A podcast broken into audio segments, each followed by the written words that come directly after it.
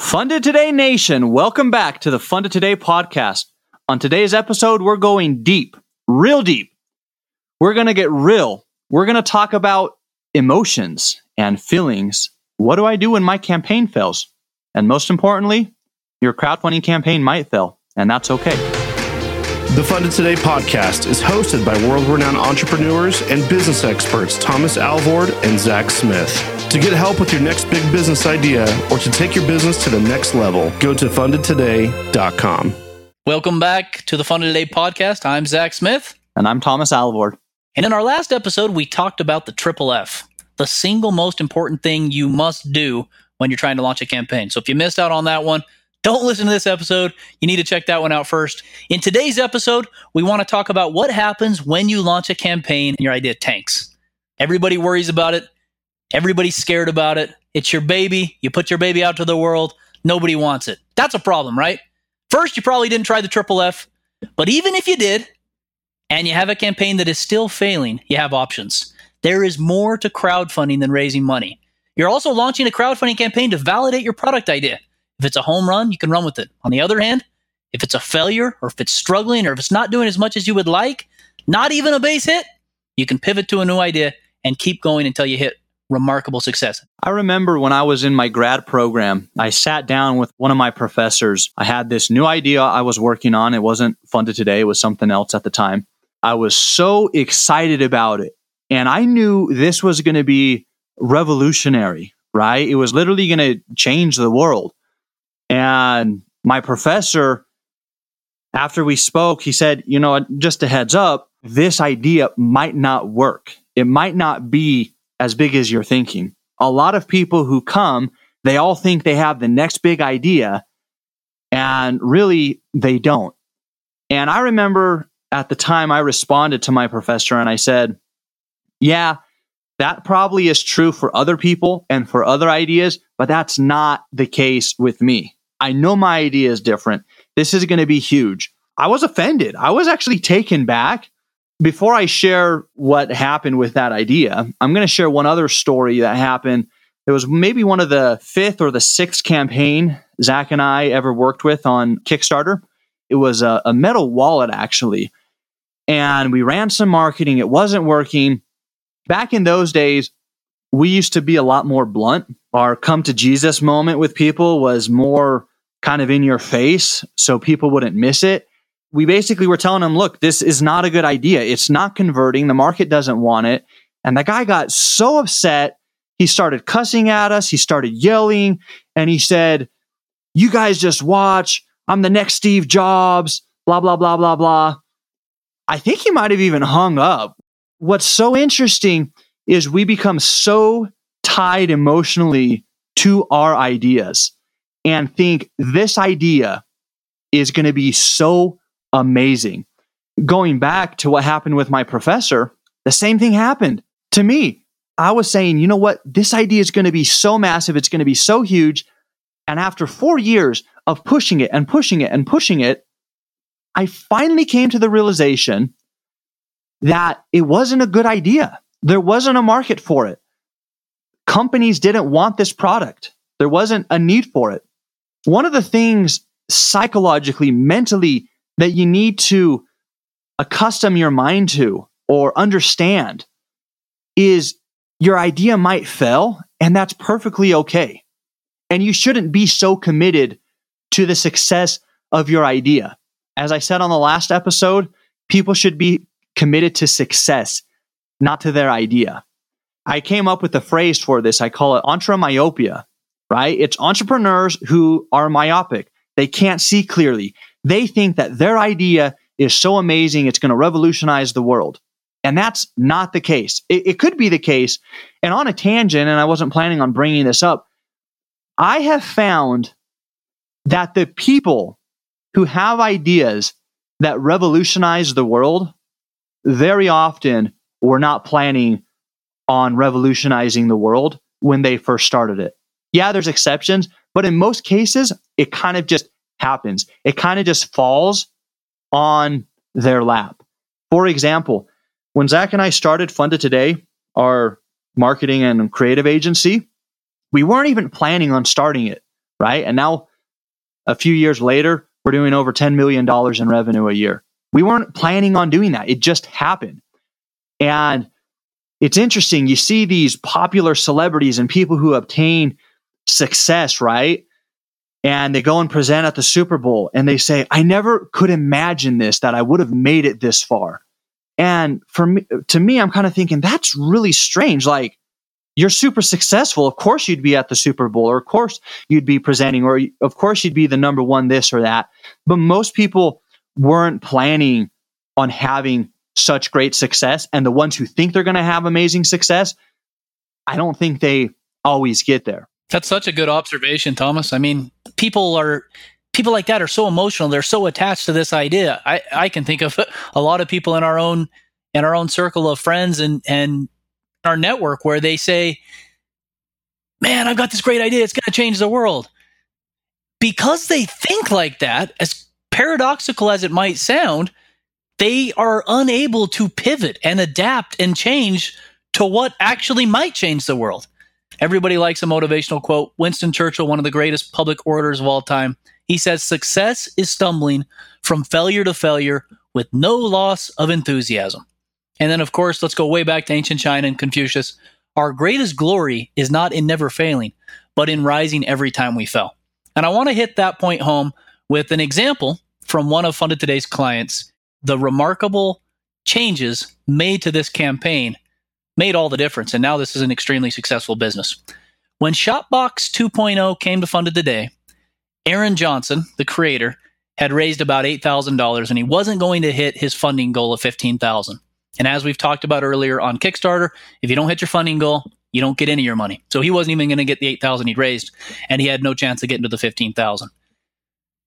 Interestingly enough, all of the strategies that Funded Today used to market this campaign weren't working well either.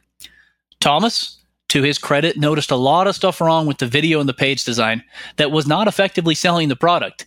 In fact, we'll include some show notes to show you the before and after for the campaign as it was when it had about $8,000 raised and the campaign once it was successful, just so you can do some comparisons. But there was a lot of little things that, although this product, let's talk about ShotBox 2.0 for a second, this was a product that you could use as a little pop up. And inside, you could place a product. And then you'd take out your smartphone or your or your DSLR camera and you'd take a picture of the product.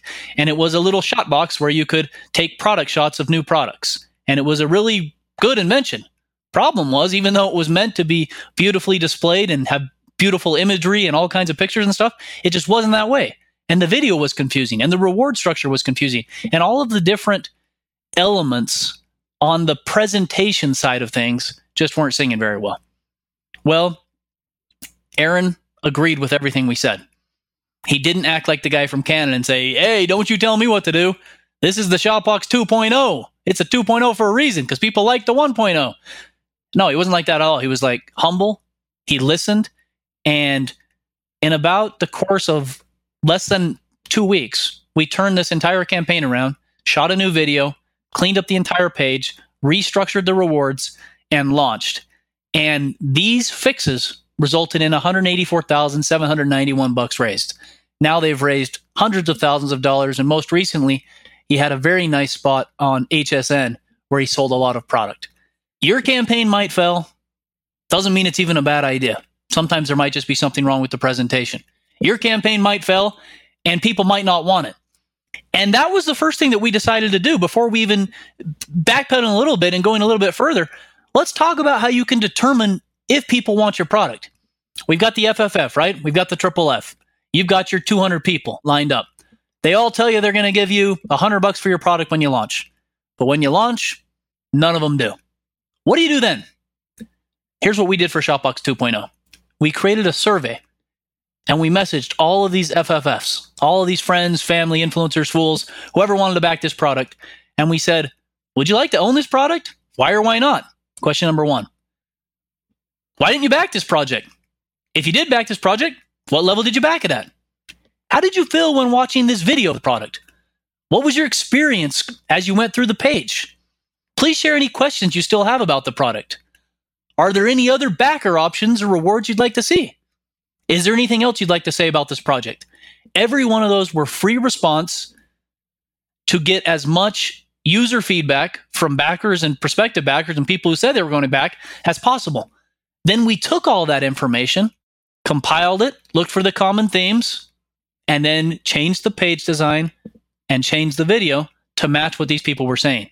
And those little tweaks and those little edits and that solicitation of user and backer feedback really made all the difference. Some other interesting case studies that we can look at. Obviously, most people have heard of Barack Obama. What most people might, not realize is that he actually ran for the US House of Representatives in 2000 and he lost 60% to 30%. He lost. But he learned from those mistakes. He ran for the Senate in 2004. He won. And then he ran for the US presidency in 2008 and 2012, and of course, won. Some people might have heard of another guy named Bill Clinton. He actually ran for the US House in 1974, and he actually lost. And of course, he later became a US president. And just one more case study. There's another guy by the name of George W. Bush who ran for the US House in 1978, and he lost. But he later became a US president as well. And obviously, yeah, they lost that specific campaign, that race, but they kept going, right? So you need to launch your campaign, but don't define yourself by that campaign, whether it's good or whether it's bad. And as I've mentioned before on some of the other podcasts, we've seen campaigns where the creator's successful in the millions of dollars and then launches another campaign and it totally flops. Again, you don't know how an idea is going to perform until you test it in the market. Literally, nobody can divine what is going to work and what's not. Look at the venture capitalists, right? If they have one out of 10 that's a home run, they're happy, right? They understand, you know, 50% of the deals they put money in or more are totally going to flop and are not going to work out. And these are people who are vetting new businesses, vetting new ideas, who are in the business of doing this. Yet they can't even guess, right? You literally don't know until you put it to the market. And that's the beauty of crowdfunding, right? You're able to do that on a lean startup budget, a lean startup approach. But if you fail, it's okay. It doesn't matter. You just can't be so committed to your idea, right? And we can't be so in love with ourselves or with our ideas or think that somehow what we're doing or what our idea is different. The reality is it's not. And I think a serial entrepreneur is going to realize you launch a campaign, you see how it does. If it doesn't work, you go to something else, right? I love what you're saying. I love the blog post that you wrote. We'll link to this in the show notes as well about why your crowdfunding campaign might fail and why that's okay. And one of the words that really stood out to me, and I think you invented it, so good on you for this, but the word was entremyopic. And I think that's kind of exactly what you've been saying here. We can't be entremyopic, right? Our eyes single to the vision of this one product and we can't change and it has to be this way or else. And, you know, I, I just love that because I think it summarizes what many entrepreneurs get stuck in. We can't exhibit entremyopia if we are going to be successful as an entrepreneur. And what better way to get your product out to the market than rewards based crowdfunding on Kickstarter and Indiegogo, where you can get that product validation? And you can get that product validation in, I mean, on, on ShotBox 2.0, we were what, maybe seven to 10 days before we realized this thing's not going to work. We need to pivot and change. Two weeks later, clean everything up, launch again, $200,000 a month later, and here we are on HSN.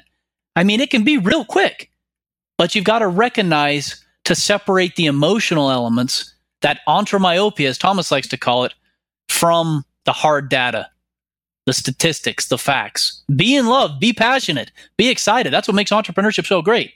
But use that passion to pursue evidence and not the emotional whims of what is inside your mind or a vision that you had. As hard and cold as that might sound, I think that's the best advice I can give to a lot of young entrepreneurs out there. And the commitment to success also really carries across the duration of the life of what your product or your business or your services, right? Looking at crowdfunding campaigns, we see campaigns that have a successful raise and then they're not on Kickstarter or Indiegogo. They're just running an e commerce campaign and it doesn't work. It doesn't convert. They're not able to drive traffic at a profitable ROI. And so, really, they don't have a business, right? And they realize, oh, you know what? This market is actually declining. Yeah, it did well on Kickstarter. It was fun. But that industry just doesn't work, right? That that market's not there. And it, it doesn't make sense to continue to pursue, pursue that idea. So where do you pivot? How do you pivot? The best people that I know who do business, they're always seeing where can they pivot? Where can they grow? Right? It, it's the same thing. You, you look at the biggest companies that are out there. How do they grow? Typically, the way they're growing is through acquisitions, right? They're usually not building new things internally, and they're obviously not staying in whatever their niche or their industry is. Uh, well, yeah, they keep doing that, obviously, to continue that revenue. But the Fortune 100, Fortune 500 companies, right? They're getting the inspiration, the the new nascent markets and tapping into those through acquisitions. And so even they are always realizing everything is an evolution. It's always growing, it's always morphing, it's always changing, and you have to be willing to pivot and to make those changes. I think that's so true. Thomas and I have spoken around the world and we came up with 21 lessons that we've learned throughout our entrepreneurial journey. And I think two of those lessons are summarized very briefly in, in what we've talked about today. We lesson number five, just go for it, fell fast. There's a picture of a Dodgers player stealing home plate and the picture still has the ball in his hand. He hasn't thrown it to the catcher yet, and the batter's looking to swing. And here's this guy on third base, probably 75% of the way to home plate, getting ready to slide in. That's the type of mindset I think we need to have. And then remember, one failure, this is lesson number six from our presentation. One failure does not yourself a failure make. There's so many examples of this. And I think maybe the most famous example is Hiral Sanghavi. His Baubax raised $9.1 million on Kickstarter. Has anybody heard of the wireless charging apparel? I bet you haven't. Because guess what? It didn't raise any money. He canceled the campaign. Same exact guy, same exact mindset, same exact everything. But his campaign, which I think is the sixth or seventh most funded crowdfunding campaign in the history of crowdfunding, 9.1 million raised, 12 or 13 million raised when you combine Indiegogo and demand. His next idea, wireless charging apparel, doesn't ever raise a dollar, and he actually lost, I think he told me, over $100,000 because he spent money on video and page design and all this other stuff too. Success does not indicate future success. Failure does not indicate future failure. And one failure does not mean you're going to be a failure your whole life. Be committed to success, not just your idea of success. And what's interesting about that is you could be completely at the bottom. You could feel broken, you could feel bruised, you could feel beaten, you could feel demolished. And literally, with one idea, you, you might have had 10 failures. And with one new idea, become a millionaire. I remember my mentor, Perry Marshall, listening to, to his info and his recordings and reading his blog posts and him reading or, or sharing of two people who had written in who literally were broke, right? One who was living out of his car and another I can't remember. And they were completely broke. And just a few months later, both of them were now making over a million a year. And he was just sharing how powerful business is, right? You can make more money in business than doing anything else. I was just commenting to Zach the other day.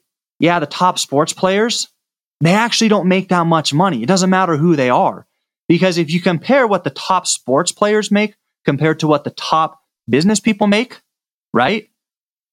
Like the likes of Bezos and Gates, etc., they're making way, way, way more money. But the point is, if you find the right idea, it can change not only the world, but it can change your life. And when I, I remember I was in the same situation, like I shared on our first podcast, I was dirt poor, even though I had a law degree and a master's degree. I literally was going door to door selling these coupons just to make 30 bucks a piece. But I remember listening to that and thinking, that's going to be me. So I might have been wrong with thinking my first idea was going to be the ticket. I was wrong there, but I was right thinking I'm going to be like those guys. I'm going to be a millionaire someday. I'm going to make a million dollars every year. But it's because I had to try again, pick myself up, and try something new. My inspiration and my mindset is very similar to what you've just shared, Thomas. And I, I look to one of my heroes, Steve Jobs. And we talked about failure quite a bit on this episode today. And sometimes that can seem pretty gloomy.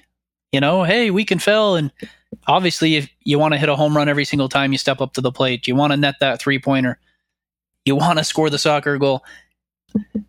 But sometimes it doesn't work out that way.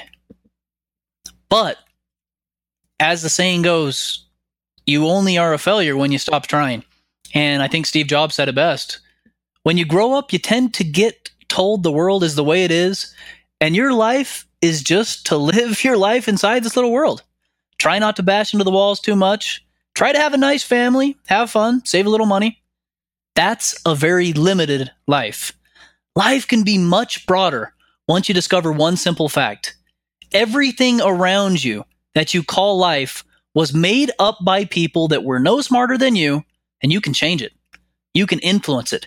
You can build your own things that other people can use. And once you learn that, your world will never be the same again. It's that time of the week again. The Funded Today product of the week. Every week we pick a product that comes across as really neat and awesome, and we share why we like it. For this week, my pick is the Airwirl. It's a personal cooling and heating system, and the timing couldn't be even better, right? We'll talk about the seven P's in a future episode. And one of those P's has to do with the timing of your product. And summertime, everybody's thinking about being hot. These guys are from North Palm Beach, Florida, and they have invented a handheld personal air conditioner, but it also can do cozy warm air in the wintertime. So check it out. It's Airwirl, A I R W I R L. Not a lot of time left on Kickstarter, so by the time you listen to this episode, you're probably not going to catch it, but they'll likely be on Indiegogo in demand or selling on e commerce check them out. I think you'll like it. My campaign's Total Glue. And Total Glue is awesome because we've all had the frustration of super glue or a hot glue gun. But basically, this is super strong and you put the glue on it. It comes in this little uh, pen like thing. And once you put it on, you expose it to blue light, and within five seconds, it dries and you're done. So you should totally check it out. It's called Total Glue. Thanks so much for tuning in today. We hope you learned a little bit about how to be attached to the idea of success, how to learn to pivot and to change, and that you can apply the same example as people like Aaron Johnson of ShotBox 2.0. In our next episode, we will discuss our crowdfunding success matrix. What do black holes, shooting stars, and supernovas have in common with crowdfunding? I think you're going to find it really interesting. We'll share with you this matrix and we'll go over a couple ideas for what you can do to figure out which quadrant you're in and find a way to pivot to the best quadrant. You're going to want to tune into that. And remember, we are always looking for ideas and topics. Now that we've kind of been at it for a little bit and you've kind of heard what we talk about and some of the knowledge we have, what do you want to learn? What do you want to hear from us? Where can we help you? Where are you struggling? Comment in the comment in the show comments, comment in the notes, send us an email um, we'll be in touch. We're pretty accessible all over the place. So let's make sure that we are saying and talking about what you want to learn about as well, in addition to some of the things we think you need to learn so that you can be successful. And remember, as always, don't wait until tomorrow. Get funded today. Funded Today is the worldwide leader in rewards based crowdfunding on Kickstarter and Indiegogo. Combined, they have raised over $200 million and counting for thousands of new ideas and inventions worldwide. If you've got an idea for a new product or invention, visit fundedtoday.com to speak with one of their experts.